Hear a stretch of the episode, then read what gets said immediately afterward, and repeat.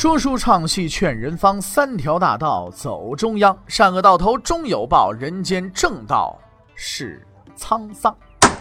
给您续上一杯茶，我慢慢的说，您细细的品。听大鱼话说明朝，除了咱们广播直播以外啊，我们还在喜马拉雅独家网络发布。各位呢，可以登录喜马拉雅手机和电脑客户端，搜索大禹茶馆，选择收听。上期节目咱们说到哪儿啊？咱们说到三路北伐，傅有德一枝独秀，讲说考试，说书人介绍科举。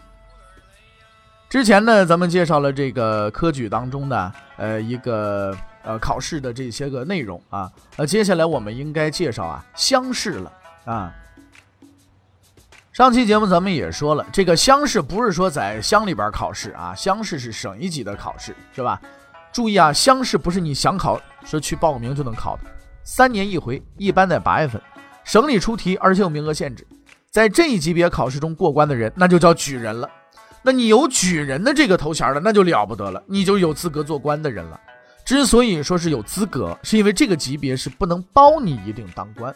也就是类似于今天大学毕业不包分配，那举人怎么才能当官呢？很简单，当官的人死了，你去补漏去，补缺去，你就有机会了。所以你如果在明朝就参加某位官员的追悼会，看到某些人在门口探头探脑，面露喜色，要不就和这家有仇，要不那就是举人啊。现在大家知道为什么范进同志考中举人之后会封吧？啊，换了你你也封啊。在这个考试中获得第一名的人叫做解元。啊，这就是三元里边的第一元啊。好了，你已经考中举人了，终于走出了省城，现在向京城出发，为了当官挨着往前冲了。现在你已经是举人了，那么打好包袱，准备好笔墨纸砚，二月份，第二年的二月份，你将要迎接人生真正的考验——会试。这个考试只有获得举人资格的人才能参加，也就是说呢，你的对手将是其他省的精英们。朝廷将在你们当中挑选三百人，当然这个三百也是有可能有变动的，但要注意这三百人并不是我们经常说的进士，他们只是贡生。要想当进士，你还要过一关。会试考试的第一名叫会员，这是三元里的第二元。在说下一关之前呢，我们要介绍一下科举考试的考场。当时的考场可不是今天啊，这窗明几净的啊，这个有各种明亮的，是不是啊？一大堆家长在外边抱着西瓜等你，没有那个。明代考试的考场叫贡院。啊，其实从其结构环境来看，可以称为监狱牢房。贡院里有上万间房间，大伙儿可以估计一下这个录取率啊，都是单间儿。有人可能觉得单间儿多好，别忙，咱们介绍一下这单间儿什么情况啊？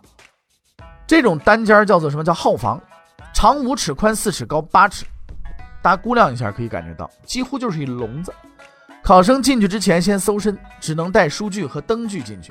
每人发给三支蜡烛，进去之后呢，号门马上关闭上锁，考生在里边你答题就行了，晚上在里边休息。哎，但是由于房间太小呢，考生只能蜷缩着睡觉，真是啊，要多难要多难受有多难受。然而就在这样艰苦的环境下，在那盏孤灯之下，在难以忍受的孤寂当中，我们的先人满怀着报国的理想，用坚强的毅力写出了妙笔生花的文章，实在值得我们尊敬。每一个经历过这场考试的人都应该获得我们的掌声，不仅那些成功者，也包括那些失败者。通过会试的精英们面对的最后一道考验就是殿试了。那么殿试怎么考呢？殿试不是现在咱们把电视打开就能看的，殿试啊是宫殿的殿。在这场考试当中呢，所有的考生面对的都是这个帝国的统治者。考试方式呢就是皇帝提问，考生回答，内容主要就是测问。这些可怜的考生是不敢抬也不能抬头的，他们只能战战兢兢地答完问题，然后退出，等待自己的命运。皇帝及大臣根据考生的表现会划分档次，共有三甲，一甲只有三个人，叫进士及第，分别是状元、榜眼和探花，这是为我们大家所熟悉的。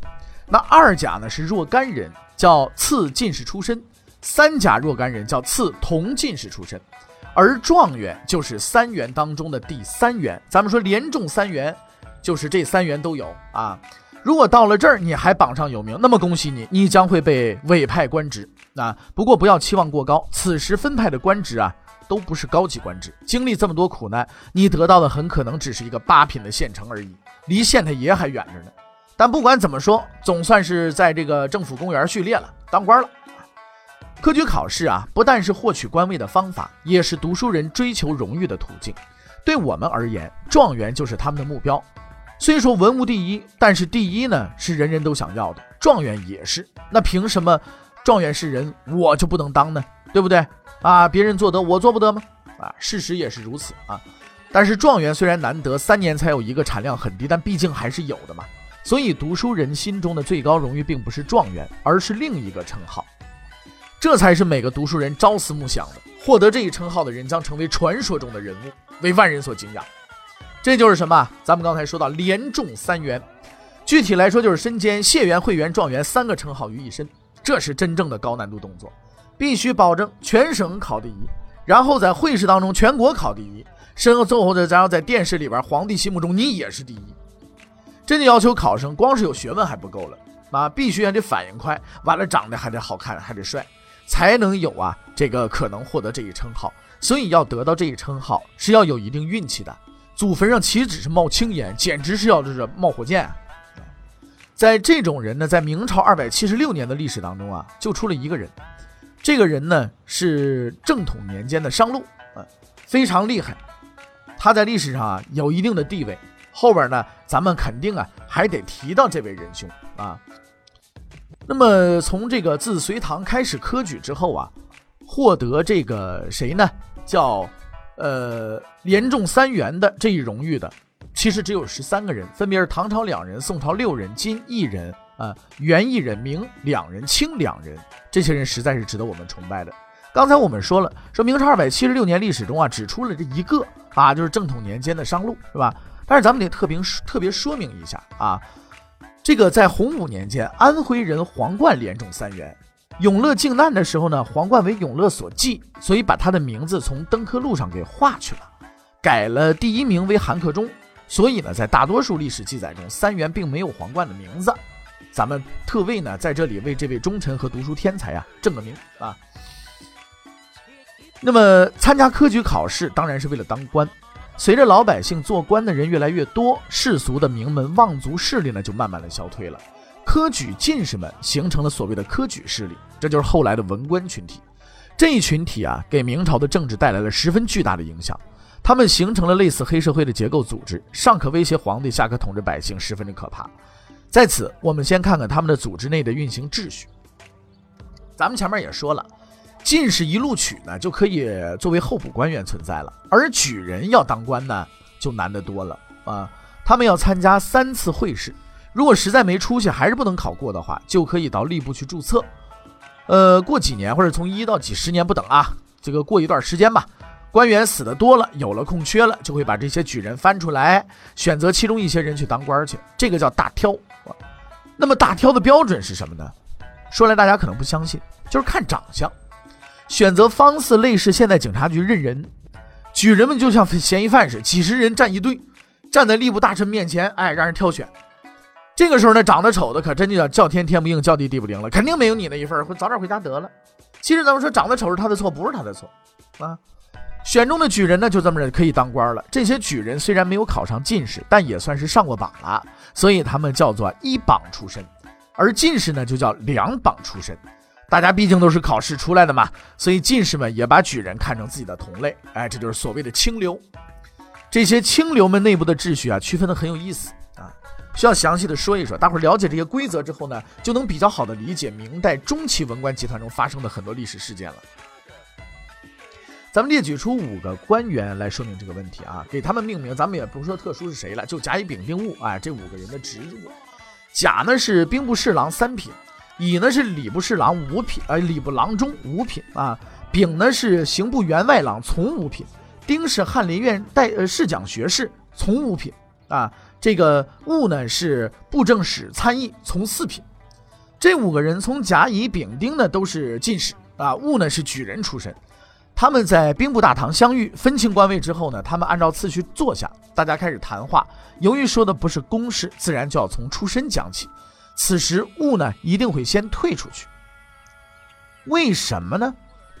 因为啊他够聪明，虽然他的官位在五人当中啊从四品排第二，但人家谈的是进士的事儿，你一个举人连殿试都没参加过，你凑什么热闹？这就类似咱们说现在开口讲学问啊，他是北大的，你是清华的，我呢，我总不能说我克莱登大学毕业的，是不是？这个时候上去无异于自讨没趣嘛。我这学校说出去跟人清华北大怎么比，对不对？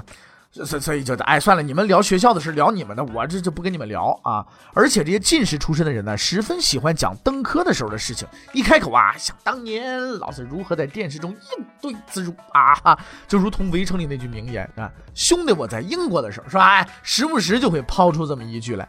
其实他很有可能是答非所问，慌不择路爬出去的，可是谁知道呢？这是见面的第一步，摆出身啊，想当年说得提这个。接着第二步，大伙儿既然都是进士，那就好谈了，谈下一个问题，什么时候中的进士啊？一谈之下，甲是洪武十六年的，乙是十九年的，丁是二十二年的，丙资格最老，洪武三年的。这类似于咱们今天，你哪一届毕业的？哦，你是师兄，师敬师敬，你是师弟，你这是、啊、先先给敬个酒吧。当时可不是说两句就能解决问题的。哎，到这个时候那三位就起来了，就得向丙行礼了。哎呀，这是规矩，不管你的官儿和年纪比对方大多少，遇到比你早登科的，就得行礼啊，这是第二步，摆资历。第三步呢，比名次了。哪怕都是进士，也有个优等名次的问题吧。假如说我是三甲同进士出身，乙呢就乐了，哼，我二甲进士出身，丙也笑了啊，我二甲第十五名。哎，这个时候呢，丁悠悠站起来说，我呀，我是庶吉士。哎，那几位马上就不乐了，乖乖的站起来行礼，因为啊，庶吉士实在来头太大了。在所有的进士当中啊，只有一甲三人可直接进入翰林院，二甲和三甲中挑选精英考试才可能成为庶吉士。他们的职责是给皇帝讲解经史书籍，并且帮助皇帝起草诏书，那是皇帝的秘书，权力很大的。到了明朝中期，更形成了不是庶吉士不能当大学士的惯例。你说庶吉士厉害不厉害呀、啊？这三套摆下来，大伙心里有数了。将来多多关照啊！科举势力就是通过这样的方式排定秩序，形成强大的力量。考上了进士，对于当时的人呐、啊，太有诱惑力了。而考一个好的名次，也有额外的吸引力。中国人讲的衣锦还乡，也就是穿着官服回家给当年的穷哥们儿、邻居家大婶大哥看一看。这时候排场越大，面子就越大。大家在电视上也都看过，古代官员出行都带一大堆人，前面有大骡子、举牌子、开道的。也不知道大伙儿注没注意那些牌子呀？哎，那学问都在那牌子上写着呢。你要是状元，那威风了。牌子上写什么？写状元及第，钦点翰林。哎，这样大字儿招摇过市。引得无数百姓感叹不已，这抓自己孩子脑袋使劲晃，将来一定要学他呀！啊，二甲三甲怎么写牌子呢？他们的牌子上会列明同进士出身、两榜出身，哎，这样的字样也是很多人倾慕的。那进士的牌子好写，人家毕竟见过大世面。那举人怎么办呢？不能写中进士，是不是啊？也不能写什么呢？不能写这个两榜。那放心，办法是人想出来的。举人出门的时候，由于可写的不多，他们充分发挥了创造力。比如说是丁寅年江西乡试中的举，就写个牌子叫丁寅举人。再想想老子在县衙是主簿，正九品呐、啊，官位低是低了点，但那也是官呐、啊。于是第二牌子就写某县主簿。哎，此外呢，还有什么何年何月被表彰过，有何政绩，那都可以写上去，反正能糊弄老百姓就得。正是这样的诱惑，使得无数人前赴后继，向着官位前进。可正如前面所说，当官哪有那么容易的？朱元璋及其他的子孙们早就为他们设置了最困难的一道关卡。这道关卡不但改变了历史悠久的科举制度，让无数人陷入极端的痛苦当中，在某种程度上，它还影响了中国未来几百年的命运。这道关卡就是八股。八股啊，是一个很值得一提的现象。八股可以说是明朝的发明创造。这套玩意儿啊，自朱元璋起，到明朝中期发展完善，影响了后来近五百年的知识分子，不可不说啊。学子们的考试科目呢，分为三场。第一场考经义，也就是四书五经；第二场考试呢，实用文体写作；第三场呢，考这个实务策论，也就是给你个事情让你分析，颇有点应用文的意思。其中最重要的就是经义，这是取士的关键。那时候的考生们不像现在的考生们啊，考试前复习很多内容，对他们而言啊，只要背好四书五经就得了。题目呢，只能在这里出，不可能有别的题目，范围啊相当小，背起来呢也比较容易。而且写文章的时候呢，有规定的字数，一般呢不超过五百个字，不像现在某些命题作文动不动要千字以上，是吧？这么看来，当年的考试似乎要容易一些，然而事实呢，并非如此。关键在于格式和个人发挥。八股文分为什么呢？破题、成题、起讲、入题、起骨、出题、中骨、后骨、束骨，收结几个部分，其中精华部分就是起骨、中骨、后骨、收束骨啊，这四个部分你不能随便写，必须用排比对偶句，共有八股，所以叫做八股文。这种写法十分古板，你想多写一个字都不行，这玩意儿害人不浅的。很多人都是一边写一边乱编，只为了凑字数，达到对偶的效果。文字表面看又太整齐了，细看内容废话满篇的。痛苦的可不仅是考生，出题的老师呢也很痛苦。你这四书五经只有那么多字儿，各级考试都从里边出题，而出过的题一般不能再用了，于是老师们奇迹百出，把四书五经上下句割裂开，单独拿出来出题。哎，比如说把一句话呢这个斩头去尾，其中中间几个字拿出来考人，这种语句不通、张冠李戴的词句，连老师都不知道什么意思，你何况学生呢？结果呢就是糊弄考糊弄，出题的人不知道什么意思，考试的人也不知道什么意思，你说这么考出来那是什么人才呀？八股说到底就是一种形式而已，就算古板应该也不会造成太大的负面影响。哎，别急，明朝统治者还有杀手锏，这一招才是最厉害的。明朝规定所有的文章不能有自己的想法，必须仿照古人立言，要按照圣人的思想去写文章。这圣人是谁呢？朱熹。朱熹曾经给四书啊写过注，也就是标注他自己的理解。然而这些理解被统治者给看上了，要求所有的学子必须按照朱圣人当年的思维来答题。天可怜劲儿啊！朱圣人当年可能上茅房想出一句写下来，吃饭的时候想出一句写下来，本来就做不得准嘛，自己的理解嘛。过了上百年，居然要所有的人按照他的思维方式来思考，你这不是一种折磨？什么是一种折磨呢？这就苦了明朝的学子们了，叫天天不应，谁知道这家当年到底什么样的思维啊？只能靠自己慢慢猜，慢慢把握。哎，所谓搞不懂就问人，搞得懂就教人，实在是没人懂就问神。对这些学子而言，并不只是啊玩笑而已。无数的考生午夜梦回，脑海中挥之不去的就是朱熹那并不俊朗的外貌和并不魁梧的身材。久而久之，有些醒悟过来的人就开始问候朱熹的父母及祖先，似乎这样才能出口恶气。问题在于骂完了以后还得考啊，不考就没得官做呀，这是实际的问题啊。在固定的思维、固定的模式下，明的学子们开始完成他们的文章。让我们不得不惊叹的是，在如此困难的环境下，很多学学子们呢、啊，仍然是写出了很多锦绣的文章。那么咱们这本书的作者，当年明月先生有幸也看过两篇八股状元文，文词非常优美，立意很深刻。想到这些文章是他们在如此多的限制下写出来的，实在令我们这些后生晚辈佩服不已。这些优秀八股文的作者巧妙地利用既有规则，在有意无意间插入自己的观点，并且呢，运用了优美的词句表现出来，他们无疑是这一场规则竞赛中真正的成功者。八股文考试的弊端是有很多的，选出来的人有很多都是书呆子。著名的明朝学者宋濂呢，形容过八股选出某些人才，与之交谈，两目瞪然是舌目强不能对啊，活脱脱一副白痴的面孔。那么八股文究竟有没有用呢？八股文也有一定的用处，那用处在哪儿呢？欲知后事如何，且听下回分解。